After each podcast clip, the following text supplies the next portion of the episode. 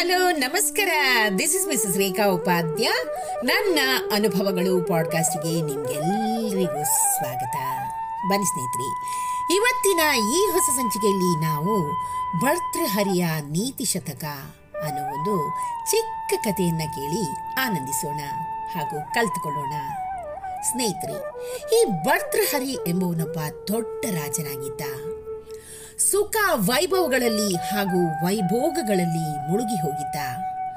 ಒಂದು ಸಾರಿ ಒಬ್ಬ ಋಷಿ ಆತನ ಬಳಿಗೆ ಬಂದು, ಒಂದು ಸೇಬಿನ ಹಣ್ಣನ್ನು ಕೊಟ್ಟು, ಈ ಹಣ್ಣನ್ನು ನೀನು ಸೇವಿಸಿದರೆ ನೀನು ಸದಾ ಆರೋಗ್ಯವಂತನಾಗಿ, ಸಂತೋಷವಾಗಿ ಹಾಗೂ ಯೌವನದಿಂದ ಇರುತ್ತೀಯ ಅಂತ ತಿಳಿಸ್ತಾನೆ.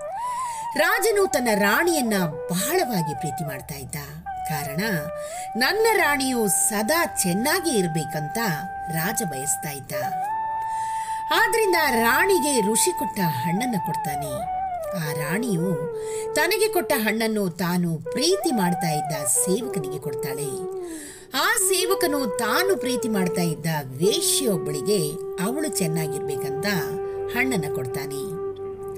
ಆ ವೇಶ್ಯೆಯು ಇಂತಹ ಮಹಾತ್ಮೆಯುಳ್ಳ ಹಣ್ಣು ಮಹಾರಾಜರಲ್ಲಿ ಇರೋದೇ ಯೋಗ್ಯ ಅಂತ ಭಾವಿಸಿ ಮಹಾರಾಜನಿಗೆ ಕೊಡ್ತಾಳೆ.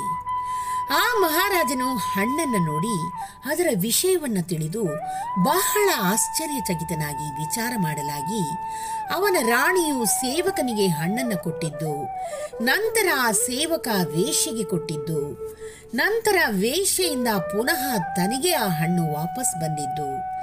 ಇದೆಲ್ಲವನ್ನ ತಿಳಿದು ಈ ಪ್ರಪಂಚವೇ ಹೀಗೆ. ನಾವು ಒಬ್ಬರನ್ನ ಅತಿಯಾಗಿ ಪ್ರೀತಿಸ್ತಾ ಇದ್ರೆ ಅವರು ಬೇರೆಯವರನ್ನ ಪ್ರೀತಿ ಮಾಡ್ತಾರೆ.